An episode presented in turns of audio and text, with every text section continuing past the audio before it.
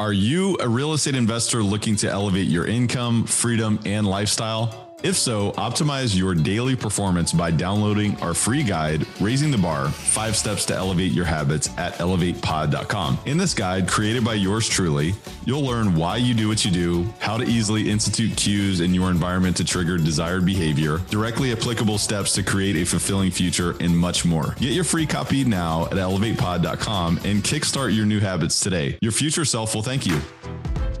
Welcome to Elevate the masterclass where we dissect the elements of exceptional achievement and lifestyle design with a focus on personal growth and real estate investing. Now, here's your host, Tyler Chesser. Elevate Nation, welcome back. This is Tyler Chesser. I'm so thankful to have you here, and I'm blessed and grateful to be sitting again with my friend, the great Barbara Oakley, today. Today, you're going to learn about neuroscience, you're going to learn about cognitive psychology, and why that matters as a real estate investor. You're going to learn about how to learn effectively even more. You're going to learn about investing in yourself and why that is important. Why that's important not only for your real estate portfolio, but for the design of your life. You're also going to learn a bit about this little thing called the identity and what that means for you and why that can unlock so many doors for your future. This podcast, this episode is so good. Elevate Podcast is all about mindset, mind expansion, and personal development for high performing real estate investors. I'm your host, Tyler Chesser, and I'm a professional real estate investor and high performance coach. It is my job to decode the stories, habits, and multifaceted expertise of world class investors and other experts to help you elevate your performance and lifestyle. Are you ready to take it to another level? It is time let's raise the bar today. And I want to invite you to pay the fee. The fee is to pay it forward. All you have to do is share this episode with one person, grab the link, send in a text message, send in an email, post it on social media, whatever you have to do. If you've already done that before in the past, thank you so much. We just invite you to do that. Once again, we invite you to share this episode right here. So go ahead and pay the fee. If it's your first time listening today, we also invite you to pay the fee, but we also welcome you and are so excited to be able to pour into you. Welcome to Elevate Nation. You're part of the tribe, you're part of the family. And by the way, this is a movement. And I want to ask you also to give us a rating, review, and subscribe or follow Elevate Podcast on wherever it is that you listen or watch podcasts. It's very important to us that we receive your feedback. And we are so thankful from the bottom of our heart for all the amazing feedback that we've gotten. We're going to continue to pour in massive value to you today. I want to introduce you, I want to dive in to this episode with Barbara Oakley, who is an American professor of engineering at Oakland University and McMaster University, whose online courses on learning are some of the most popular, massive, open online courses, classes in the world. She is involved in multiple areas of research, ranging from STEM education to learning practices. She also co created and taught Learning How to Learn, powerful mental tools to help you master tough subjects, the world's most popular online course. It is available on Coursera. She also wrote a book, A Mind for Numbers How to Excel at Math and Science, even if you flunked algebra. And by the way, she's written many other books and they're all phenomenal. This is a standalone book, though it it is the companions of the ideas presented in the MOOC or the MOOC. She's authored op-ed articles about learning in the Wall Street Journal and the New York Times. She's also appeared on Elevate before, believe it or not. And it was one of our most popular episodes, and it continues to be an amazing discussion. Uh, that's episode 159 Learning How to Learn Effectively. We take what we discussed in that episode to the next level today.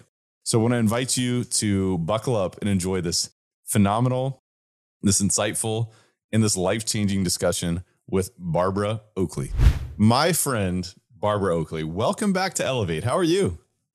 Tyler, I am doing so well that it's kind of it's memorable. I know. you know, it's funny. I was right before we started this conversation on air. We were just reflecting about how quickly it's been since we had a first sit down on Elevate, which I've shared with you as one of our most popular episodes of all time.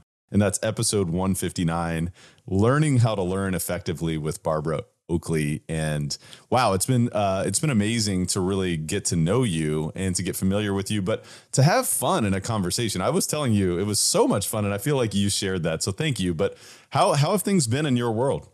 Oh, just busy, exciting. I, am I mentioned I'm getting ready to head off to Eastern Europe tomorrow, so uh, so that will be very busy and very exciting. Uh, it's Slovenia, Romania, and Hungary, and so I have some little side trips. I'm hoping to go to, you know, Vlad the Impaler's castle and you know take a boat ride on the Danube, but lots of uh, I mean, there's just a lot of interest in learning in Eastern Europe. And I think it's just because people really are uh, aware of the precious assets that learning can give them. Sometimes I think we lose sight of that here because we've got we've got a lot, uh, mm-hmm. uh, and uh, you forget how easy it is to lose it. So when you think about the precious assets that learning can give you, um, you know, maybe what you're describing is uh, here in America, we may take for granted what those things are because we live in an you know maybe a society of just so much abundance and and you know whatever whether it's access to information access to people access to entertainment maybe there's a lot of things that are um, clouding sort of the the focus of of many folks in in the western world what is it that we receive from learning perhaps maybe that we take for granted. Is there anything that you would point to specifically?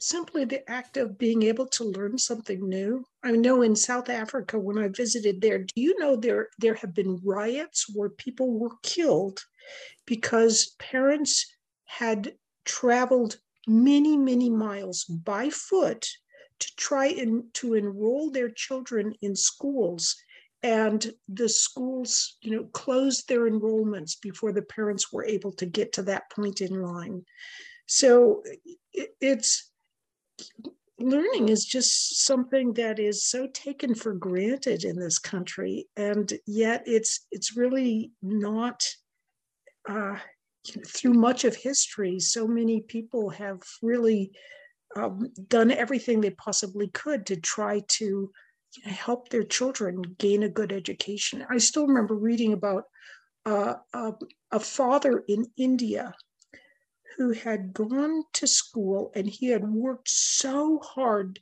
because he'd been unable to get a good education, but he wanted his son to have a good education. So he worked really hard to send his son to a school.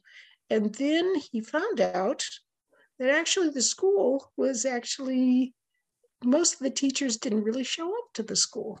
And so then when um, uh, when it came time to do the tests, uh, pretty much all the, the students were flunking. And he was saying, wait, why? I've spent all this money. I've done everything I can to try to get my child out of poverty. And they were just like, sorry, you're from poverty, and that's where you're going to stay. And it was their educational system that was keeping them, even though they were being fooled, that their educational system was actually giving something good.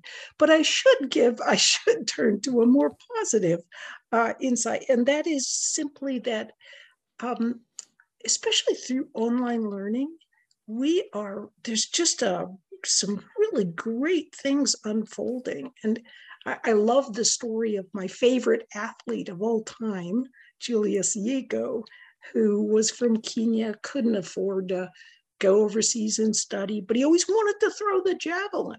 But there weren't any javelin throwing coaches in all of Kenya. And so, um, so we just went online to great javelin throwing coaches, watched their videos, and by watching and practicing 98% of the time, just on his own, he became the world champion in throwing the javelin.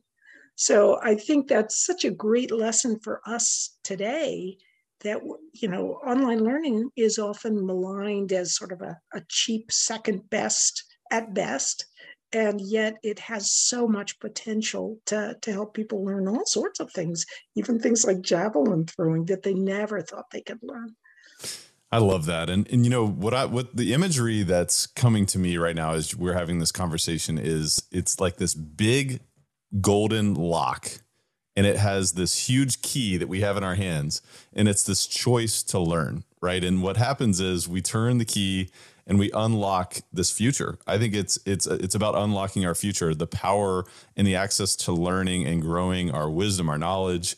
The way that we interact with our environment is the key to unlocking our future which is why i just love having conversations with you because you know not only learning how to learn but also learning about neuroscience, learning about cognitive psychology. I believe that these there are clues in learning this stuff that can help us unlock our future, not only as real estate investors, but as human beings. And and but I want to dive into that with you today. And and I I asked you very nicely before we had this conversation if it was okay that we went there. And you became really excited about this because um, this is a different way to kind of think about these concepts, right? You know, when you think about investors, a lot of times investors will come to me and say, hey, look, I think it's great that you're all about, you know, personal development and mindset and mind expansion. But, you know, all I really need to know is how to find the next deal or how to, you know, implement the next strategy or create more cash flow or, you know, evaluate the next deal. And I think that that's a very narrow way of looking at it. And I say that a little bit tongue in cheek. I don't really have that conversation very often. But I think many investors sort of think that, you know, that stuff's great. But what I really need is the strategy or the tactic or the tool that's narrowly focused in my field. But I want to know from you, like, why is it important that real estate investors know more about neuroscience and cognitive psychology? If we were to start there and let's let's dive into that a bit. So, first, it's important to know that neuroscience and cognitive psychology are really they're they're two fields that are hand in hand.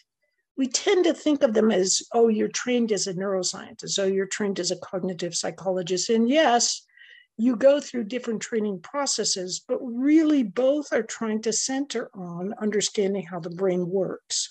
And so the best uh, of either neuroscientists or psychologists, they meld into one another.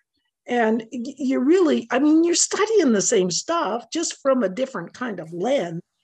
And uh, and so so I tend to just think of it as studying how the brain works. You know, which perspective you use doesn't matter so much, um, except that I tend to grow a little dissatisfied with cognitive psychologists because they tend to think kind of in these boxes that are less um, close to how the brain really works.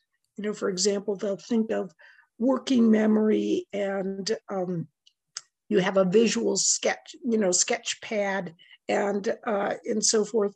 But that's you know, it's like you have this sketch pad in your brain or something, and that's how they draw it as a box that you you. It, it's not really how the brain is actually working. Now, neuroscientists, on the other hand, they're really thinking in terms more of how the brain is actually working. But on the other hand, it can be some what harder to parse what they're talking about because it's not these nice simple boxes like a visual sketch pad or or something of this nature so um but why is it even important to know anything about the brain and the reality is you don't need to become a neuroscientist. You don't need to become a cognitive psychologist. You just need a few little. T- uh, if if you're trying to be at the edge of really learning or being on on top of what's going on and the top of your game in investing you want to know a little bit about how your brain is working because that's the tool you're using to analyze what's out there. So you want to know for example when you are fooling yourself about what you're investing in. You know when are you going in, when are you going in thinking you are analyzing everything in a completely factual manner, but you're actually biased? You're not really reflecting what's actually going on in reality. Wouldn't you like to know that? And just being aware of how the brain can bias itself can help you to step back and be more uh, more intelligent about your investing.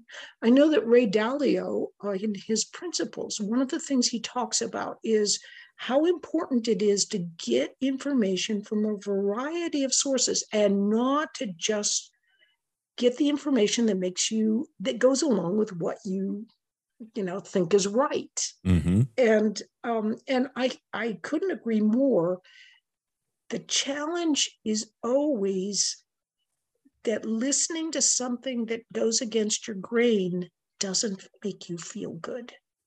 It's something you kind of want to avoid because you actually get this little dearth of dopamine that makes it feel like it's less fun, less interesting, not something you should pursue.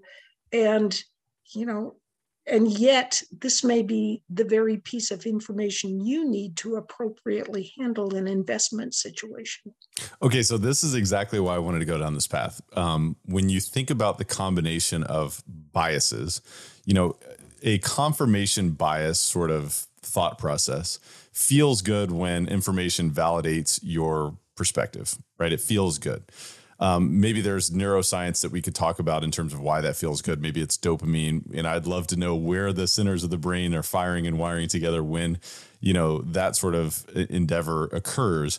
But what you're talking about is understanding that perhaps when we receive information that goes against our thought process or our perspective, that doesn't feel good. And so when we have a understanding of where that happens in the brain or why that's happening in the brain and how that relates to cognitive psychology, then we can observe this thought process and perhaps learn something from maybe the opposite opinion instead of just saying, you know what, I'm just going to do what I think is right. I'm going to seek information that confirms that my opinion or my analysis or my approach is correct. Is that what you're saying, Barb? Yes, that's exactly what I'm saying. And um, I think the challenge is some people are naturally pretty good at seeking out contrary opinions, and some people aren't. And the and the, the fact of the matter is, I've known some very, very successful people who do not seek out contrary opinions. Mm. Uh, or they'll seek it out, but only regarding certain things, not other things. And why do you think you that is? Know, is that an outlier, or you think it's just that maybe not correlated to perhaps their success when you think of some of those folks who may not be seeking the contrarian opinion? So there's something about uh, when you're on the autistic spectrum. A so one of the earliest researchers on the autistic spectrum um, was Hans Asperger. And of course, that's where the term Asperger's syndrome arose for someone who is somewhat mildly on the autistic spectrum. Elon and Musk, he, from what I understand, is on that spectrum, correct?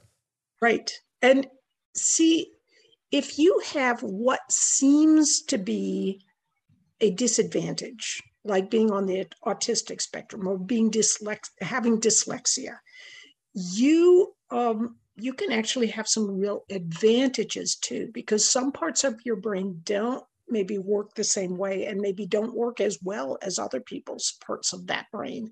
But other parts of your brain can work even better.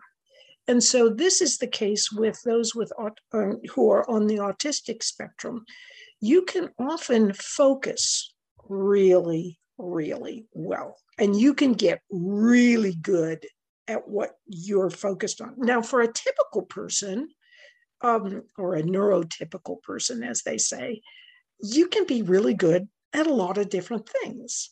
So, because you can be good at a lot of different things, you just you, you know your your life attracts you like you have lots of things you can do. You can go out you can have dinner you can meet with people. You can still love what you're doing with your you know whatever you're interested in but you can do lots of other things as well.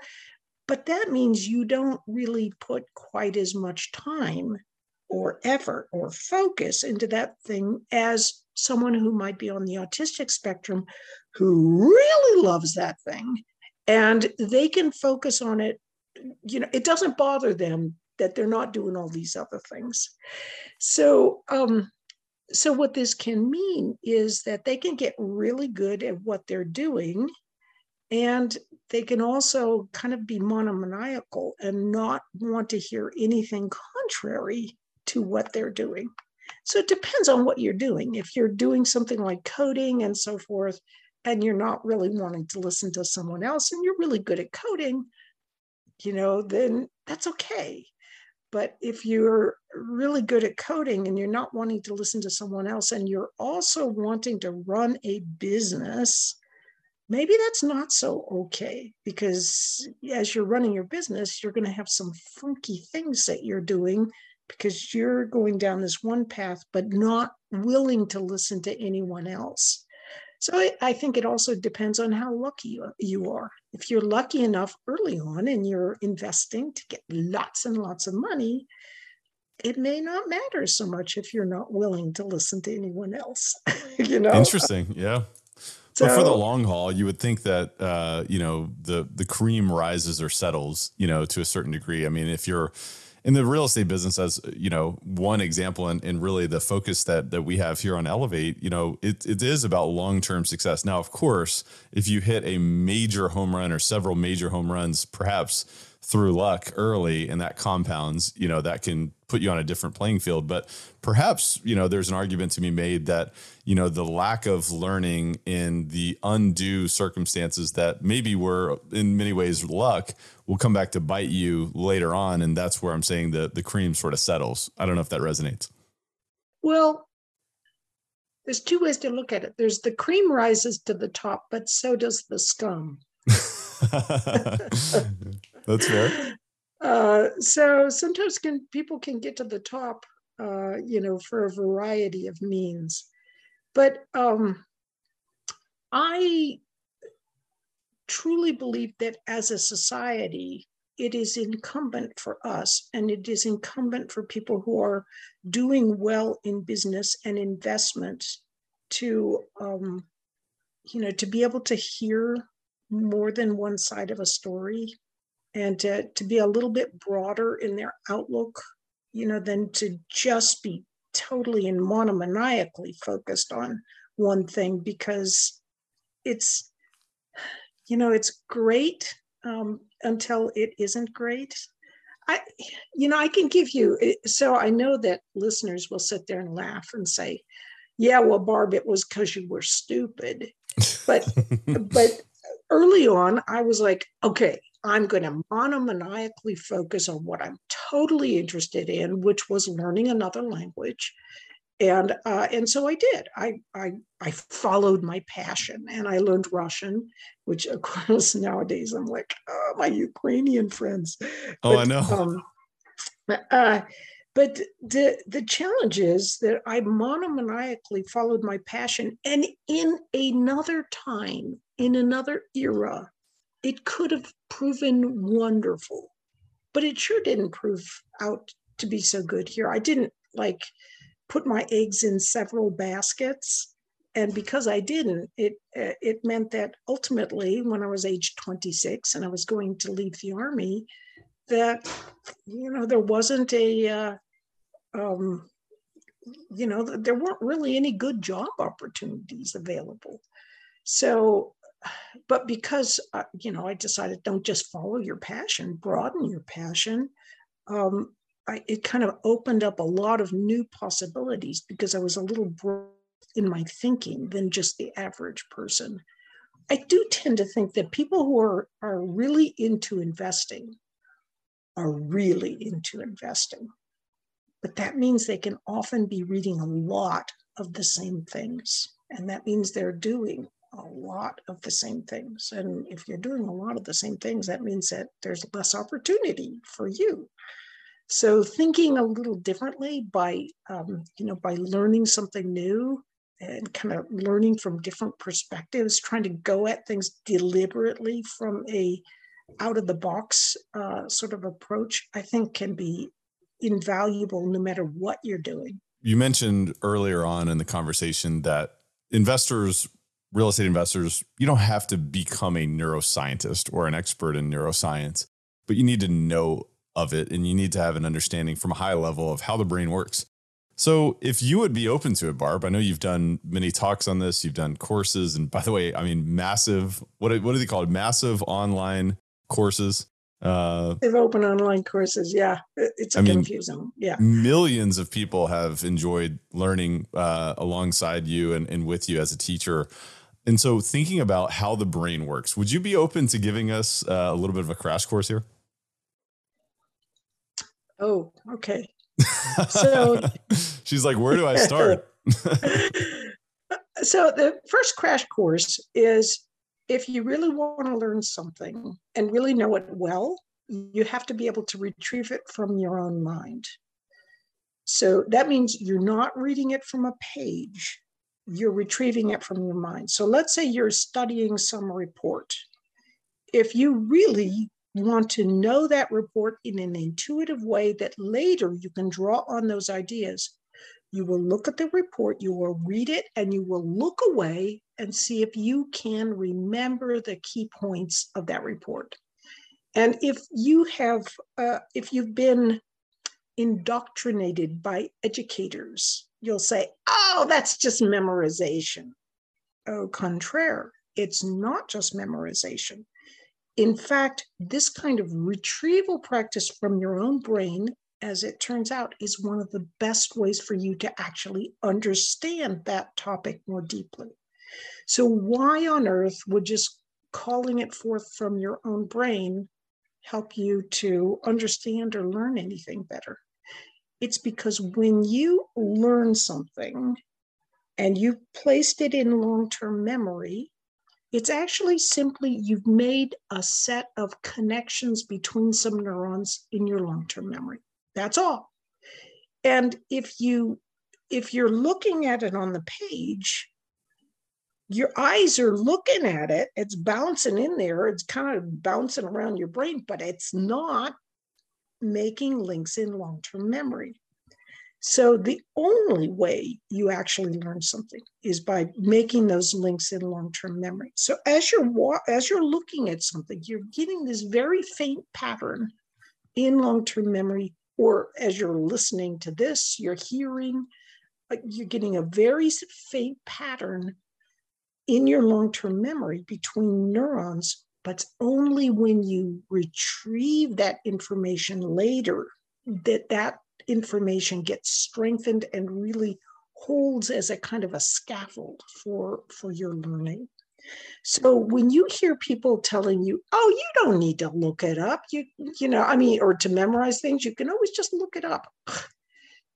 Tell yourself right away that person is not up to date in what they know about how you learn effectively because that's old school they'll say you know, their modern reform approaches. But I mean, would you know French if you were just, you know, looking it up on Google Translate? Of course you wouldn't. No. So, so I think one of the most fundamental things you can do if you really want to know about the brain and know about learning is throw away that idea that you can always just look it up. And if you really want to learn something, you retrieve it a number of times from your own work from your own long-term memory. This is where flashcard systems like anki anki and a system i really like is called iDoRecall. Um, so let's say you're reading a report.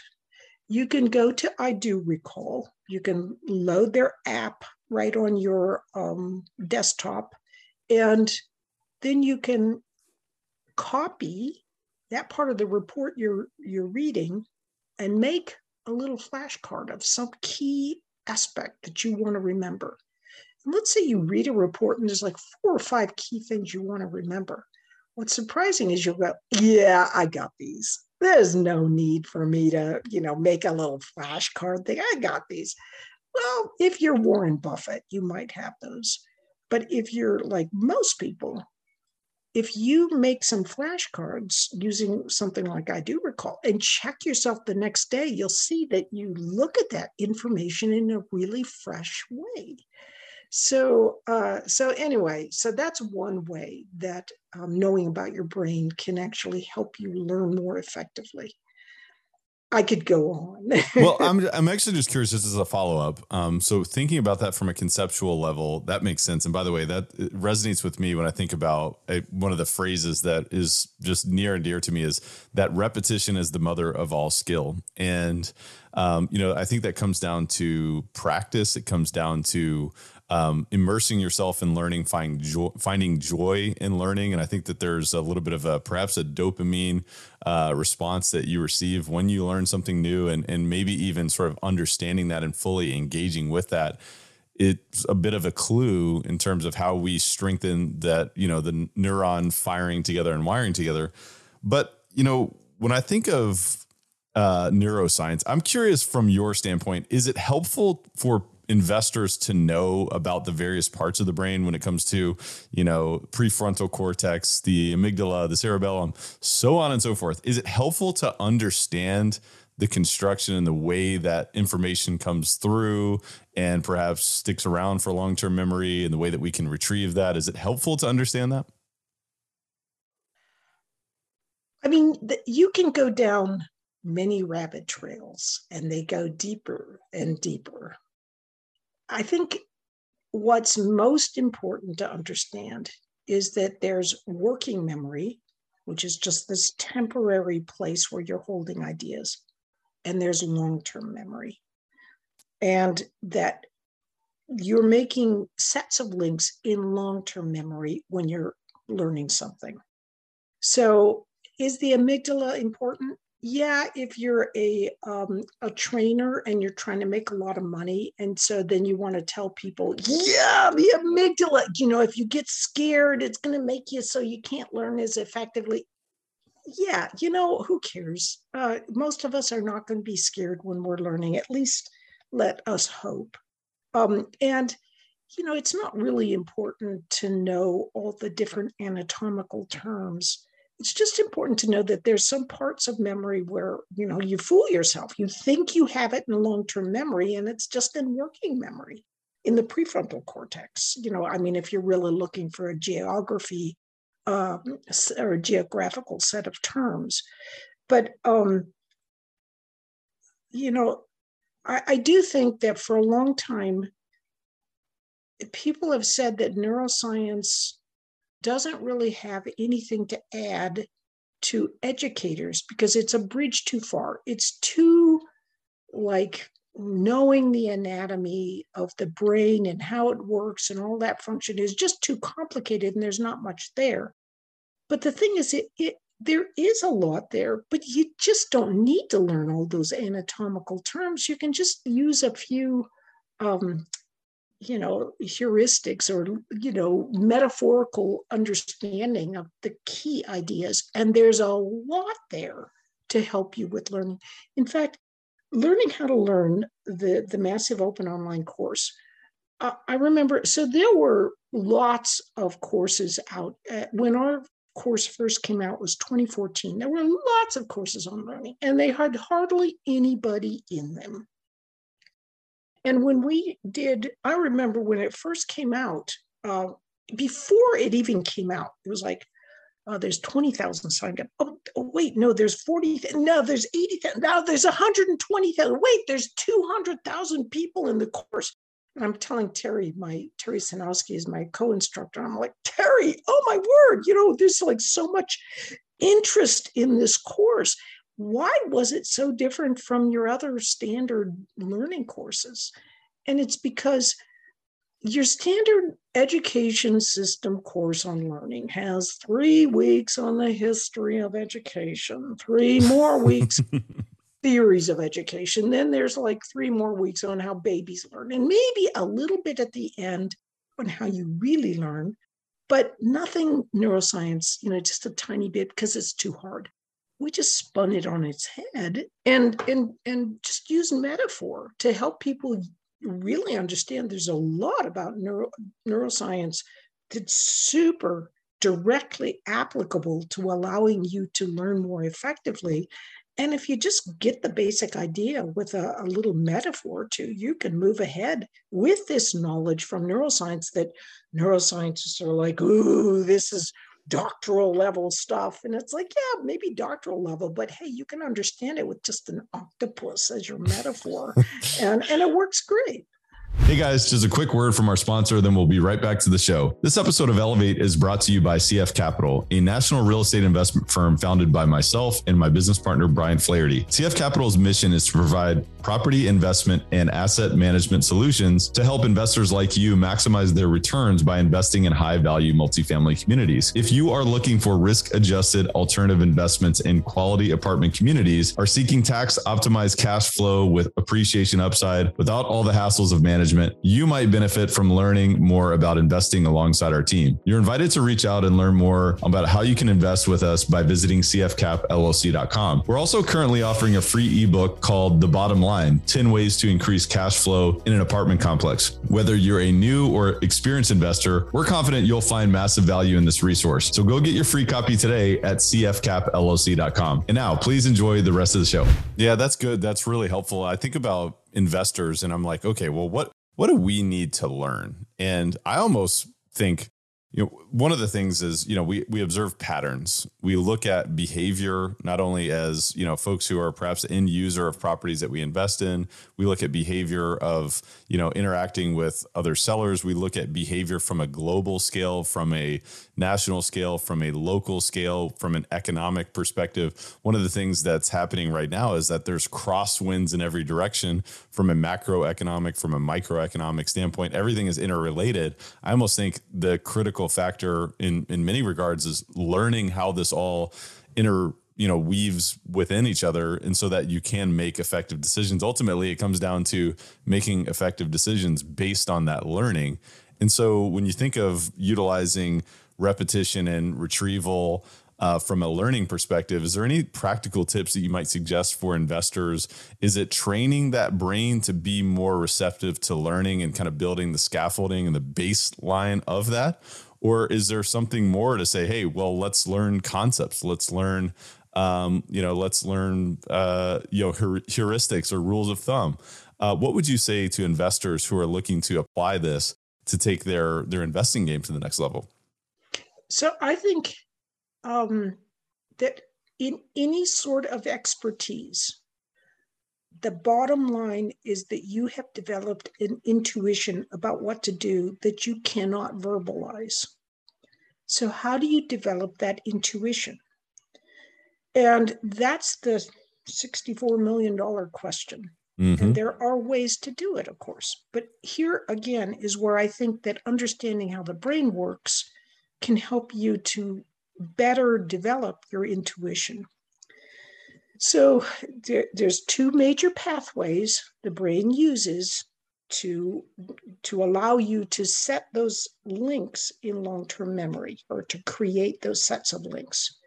The first pathway, and I'll I'll give the geography just so you know it, but obviously you don't need to remember this name. But declarative learning it's called declarative because you can declare it. In other words, you're physically aware of what you're doing, goes through the hippocampus. So you're like, I'm explaining something to you. You are getting the basic concept. You're aware, kind of, you know, more or less what that basic concept is. And you are moving it very weakly into links in long term memory. But there's a completely different major highway that deposits sets of links in long-term memory, and that's that procedural system that goes through the basal ganglia. Again, it's not important to remember the names. It's just important to remember this is like it goes through a different, uh, you know, highway altogether. It's like um, one one route goes from Seattle to New York City, and the other route goes from, you know, uh, Los Angeles to Miami, something like that. Um, and you know, you can say that the East Coast is long-term memory, and you want to get stuff, but it's different places in long-term memory. But um, what happens is that procedural way of learning happens with stuff you do a lot and it becomes knowledge that you are not aware of. So let's say, now I'm going to give you a, a motor skills example, but this is also equivalent for analytical examples. So, like if you're using Bayesian statistics, it's the same sort of underlying phenomena. But anyway, so let's say you want to learn to hit, hit a tennis ball. So your conscious working memory tells your basal ganglia, I want you to hit that ball. That's that procedural memory or procedural system. And then you look at your hand and you look at the ball and you see what comes out. And then you do it again and again and again. And the thing is, you have absolutely no idea of how your basal ganglia procedural system is learning to hit the ball. You just know I told it to hit it. Was I successful? But gradually, you just through those yeses and nos of was I successful or not, this complex network of the procedural system is actually learning to hit the ball. So you develop what's called a value function along with this procedural, you know, this training as your procedural system is learning.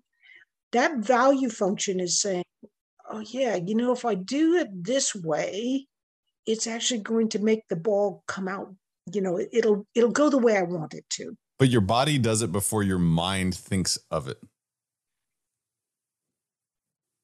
Not necessarily. You, it's like that procedural system, you're telling it what you want. But what is happening inside that procedural system is something that is developed many, many, many previous episodes of you hitting the ball.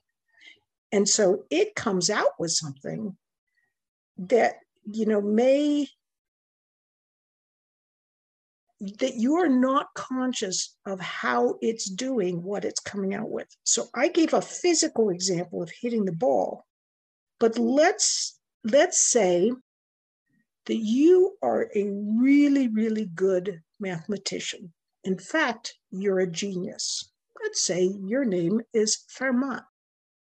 And you look at an equation, and that equation is a to the n plus b to the n is equal to c to the n. And that is the famous Fermat's conjecture that there was really no way, there, there was no solution to any other n except for two, the number two.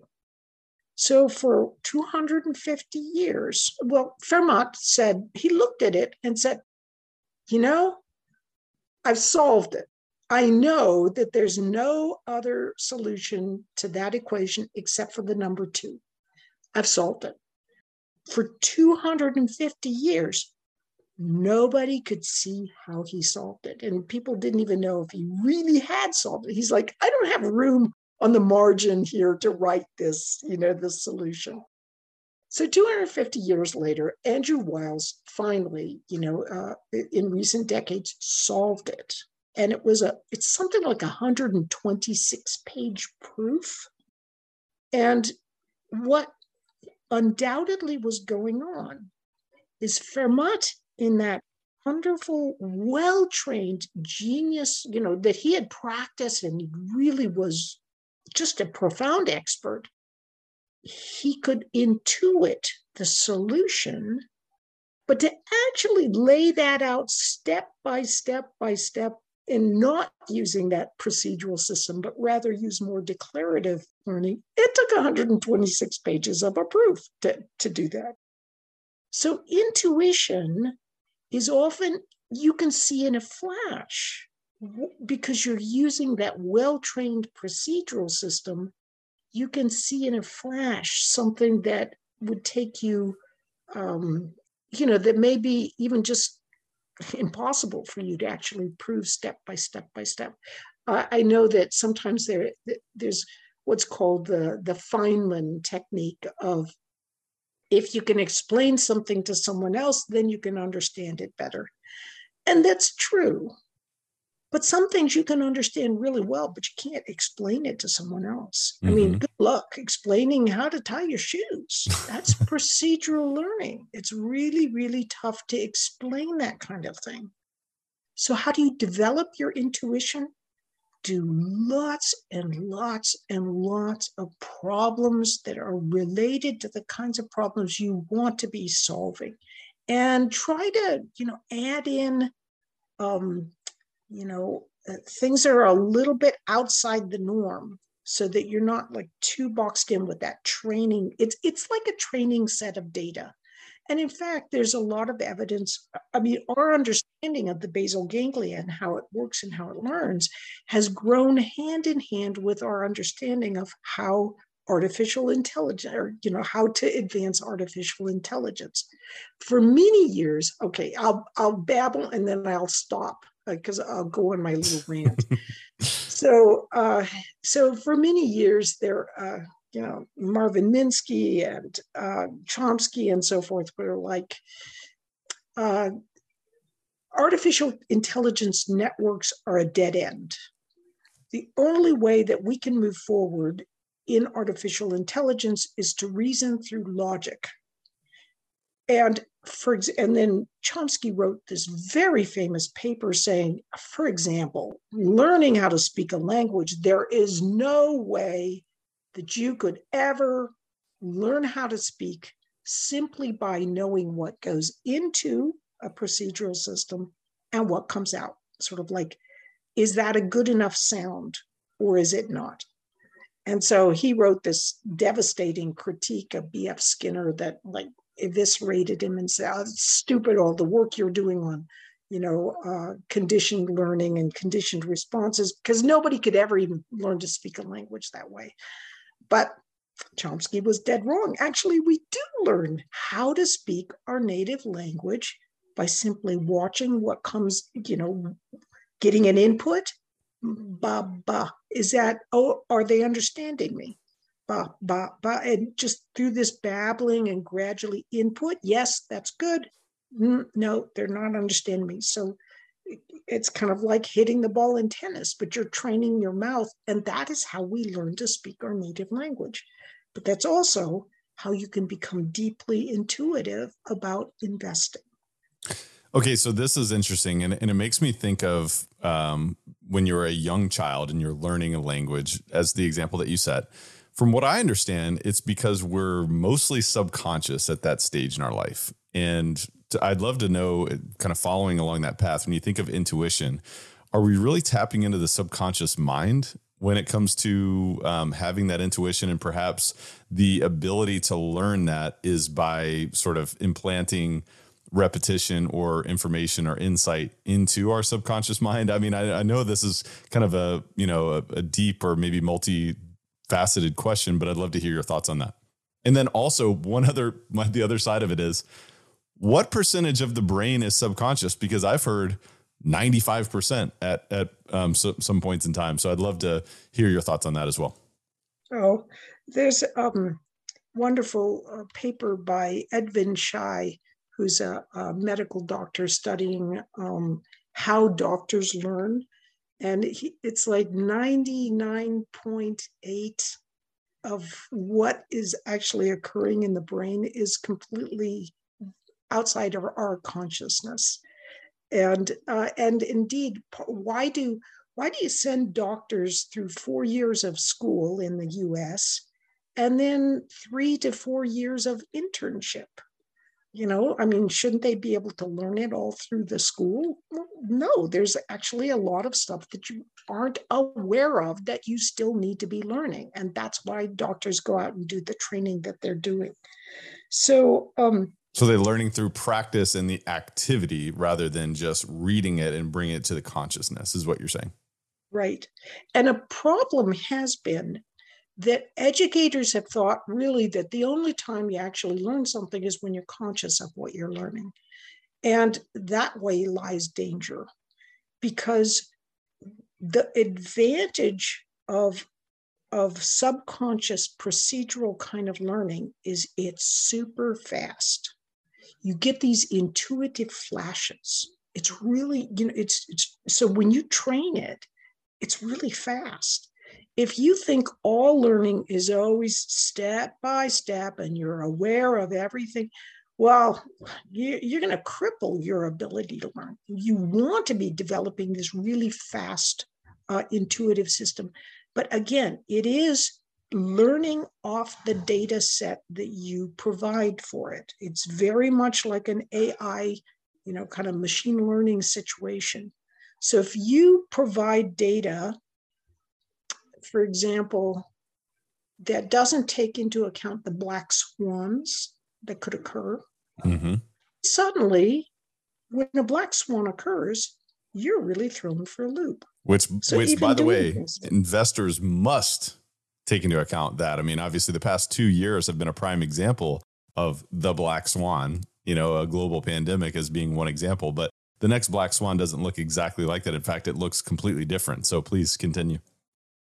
Yeah, and the next black swan, who knows, could be that the U.S. is no longer the you know sort of the world's uh, primary uh, you know uh, money. Uh, yeah, reserve currency, right? That's exactly right. And so that's something that you, you got to take into consideration because, but it's hard to do that because, you know, for one thing, the government is, you know, they have a sort of a vested interest in saying, oh, yes, our currency is very strong, no matter how deeply in debt um, that currency might get, because politicians have their own vested interests.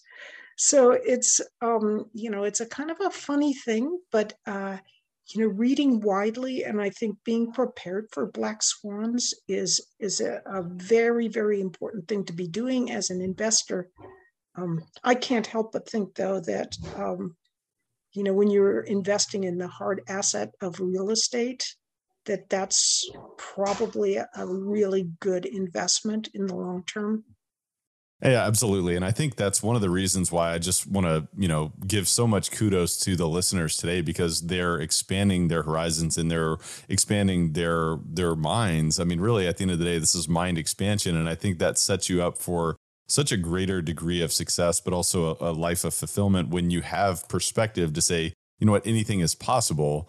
Um, what we've never seen before, you know, is certainly potentially on the horizon. It probably is more likely than not.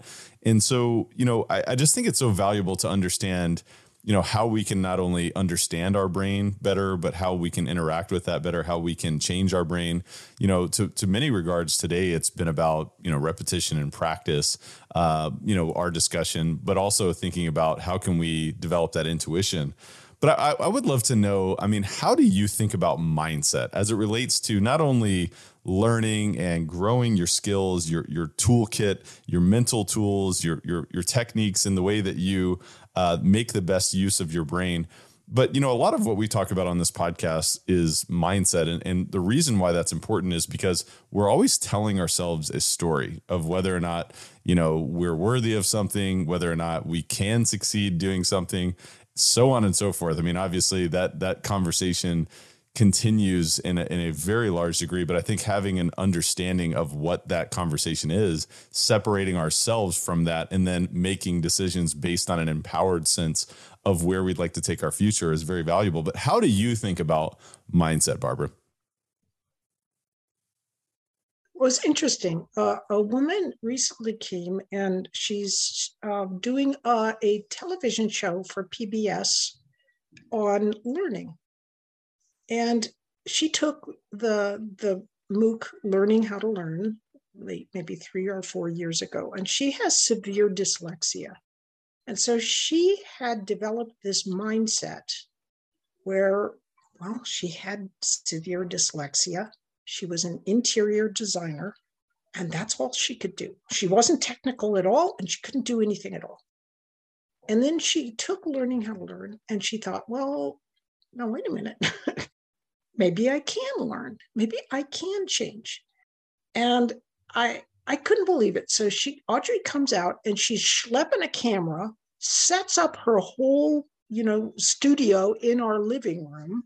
And so she has changed herself from being a complete a person who couldn't do anything technical to actually filming her own PBS, you know, it's been greenlit on PBS to uh, you know a show about learning and and we both agree that it's really the a mindset where you grow comfortable with being uncomfortable is really one of the best mindsets you can you can develop when it comes to learning.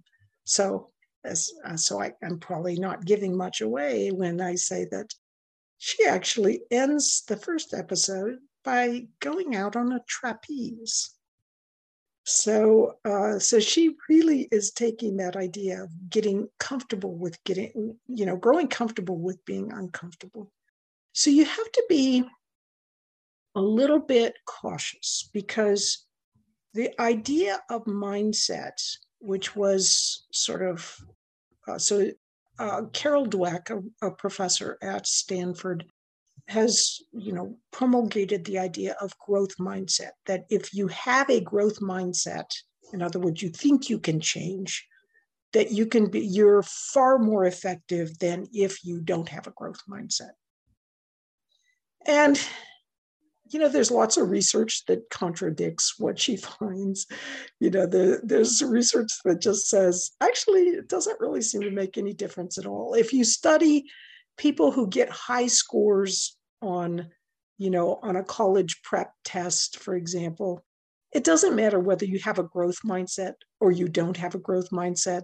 That people, those people with high scores, have high scores, whatever their beliefs are there is, I mean, you're thinking about what you can or cannot do really does have an impact on whether you can or cannot do something. I mean, for me, I was like totally convinced growing up that I couldn't do math or science. That was it, period. And that's full story right there. And of course, when I got out into the real working world and found that a lot of the jobs had some kind of technical aspect to it, uh, and besides, I didn't want to stay in the army for the rest of my life.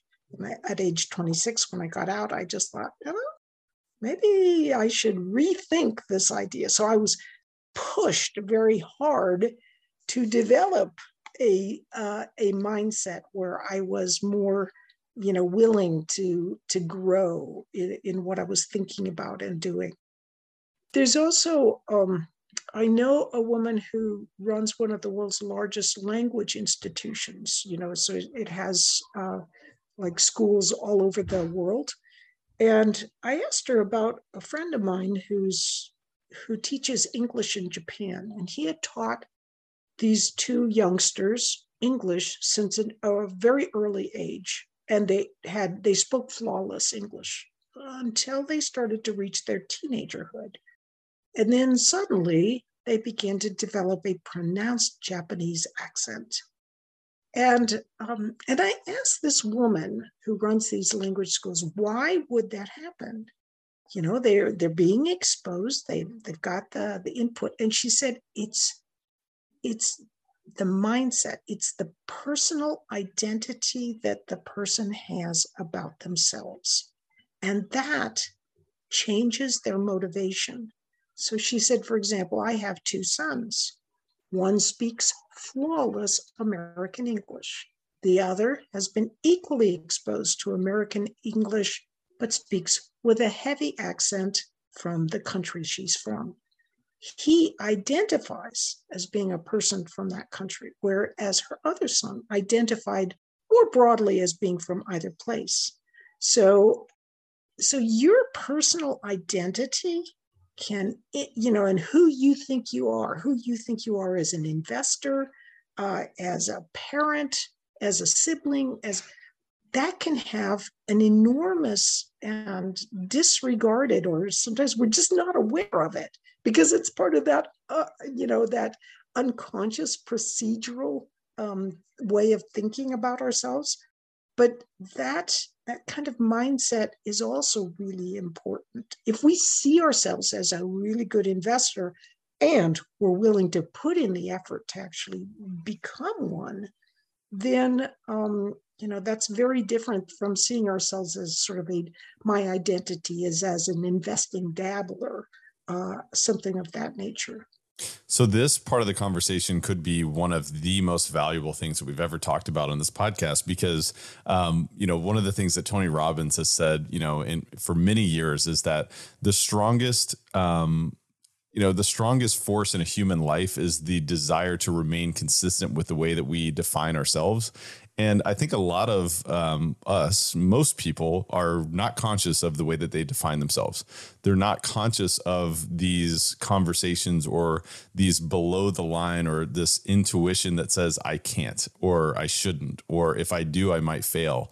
Um, I think about you know investors. Um, you know, one of the things like we're doing right now in our company is we're acquiring a fifty million dollar deal, and you know, in every corner, every turn, the question comes up oh my gosh, can we do it? You know, um, what if we fail? What if we fall on our face? What if we do this in the wrong capacity? And so I think about this identity as being so powerful because if we don't have the encouragement from ourselves to be able to behave and move forward and try and go after big things, then we'll never get there and we'll never start to sort of expand that sense of identity. But I don't know if that resonates with you or or not, but I think about that it's this constant conversation and once we have an understanding that there is a conversation going whether we're aware of it or not, then we now have the power to step in and say, "Okay, let me sort of be the uh the the counselor of this conversation and let me start to dictate the terms of this discussion." Does that resonate with you? Oh, yes. And, and I think something that's important to realize is that um, your discomfort with, you know, grasping for this huge and kind of scary thing is a blessing. And it, always annoys me when people will say, oh, you know, you feel like an imposter, but in reality think of how positive you you know and you've gotten this far and you should be no it's like don't think that way. Just embrace well as the what is it the marines say embrace the suck. Mm-hmm. but you feel uncomfortable. That's really good because it will help you be more on edge and aware of the many different things that you need to be being aware of. If you get comfortable with i got this yeah, I know we can do this. You know, that that way lies danger. Yeah, that's so good. That is so good.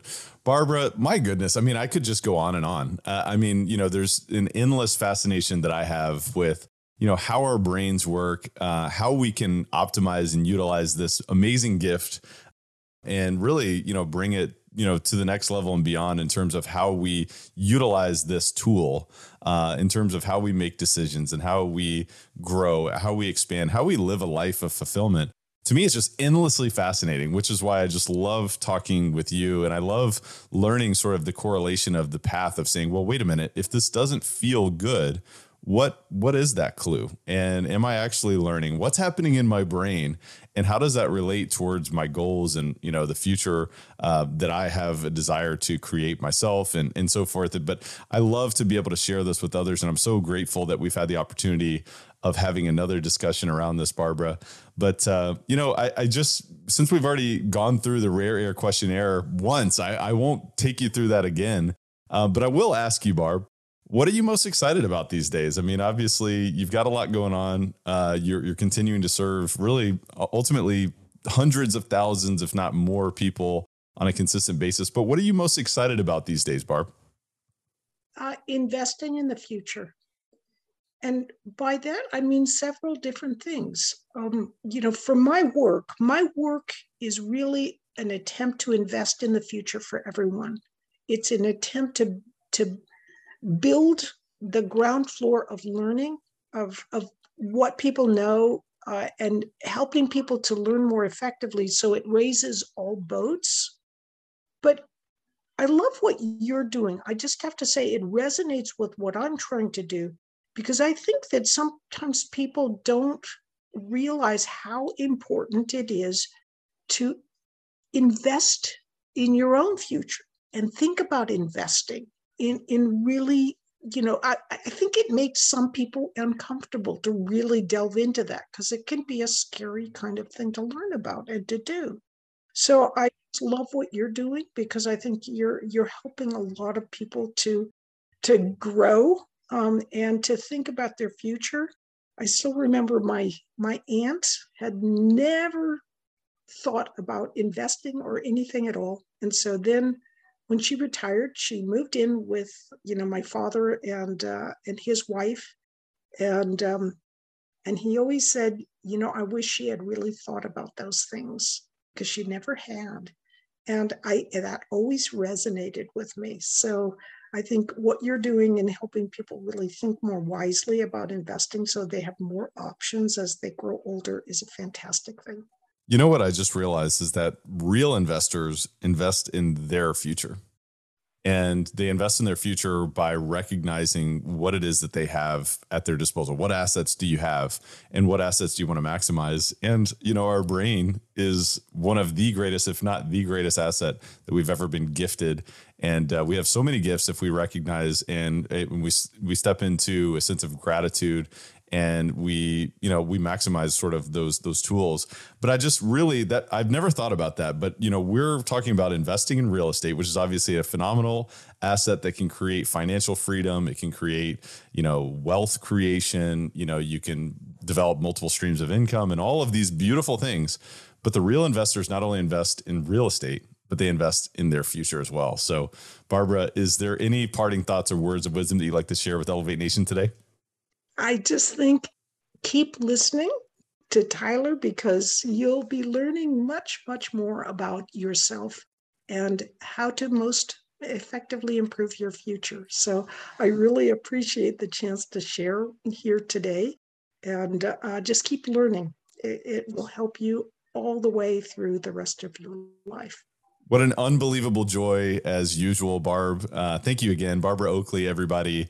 I want to invite the listeners to, uh, if you have not already listened to episode 159 with Barbara Oakley, again, that's learning how to learn effectively. So if you really enjoyed this conversation, you will absolutely love that conversation as well. So you can go even deeper on all of these concepts.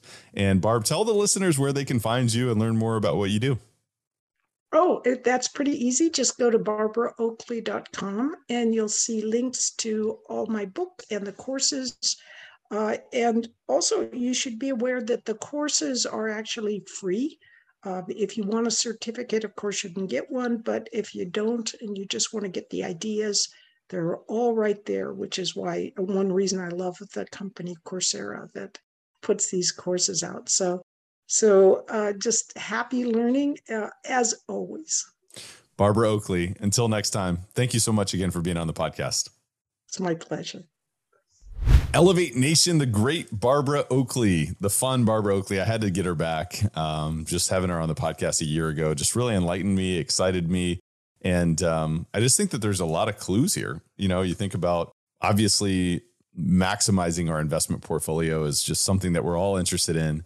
Um, but how do we do that? And I think it comes down to stepping our performance up uh, to the next level. And that starts with learning. That starts with using and, and interacting with our brain, uh, interacting with our mind, understanding how mindset overlays, you know, on this tool that we have, um, you know, and really engaging in a bit of discomfort, a bit of repetition, a bit of practice to be able to turn that neuroscience into results. And that's what this is all about. So I hope you enjoyed this conversation. I want to encourage you to identify your top one, two, or three takeaways from this episode and share those with a friend. Have a discussion around this podcast and what it means for your implementation for you to take your own learning, your own empire, your real estate empire, uh, but really your tool and yourself to the next level.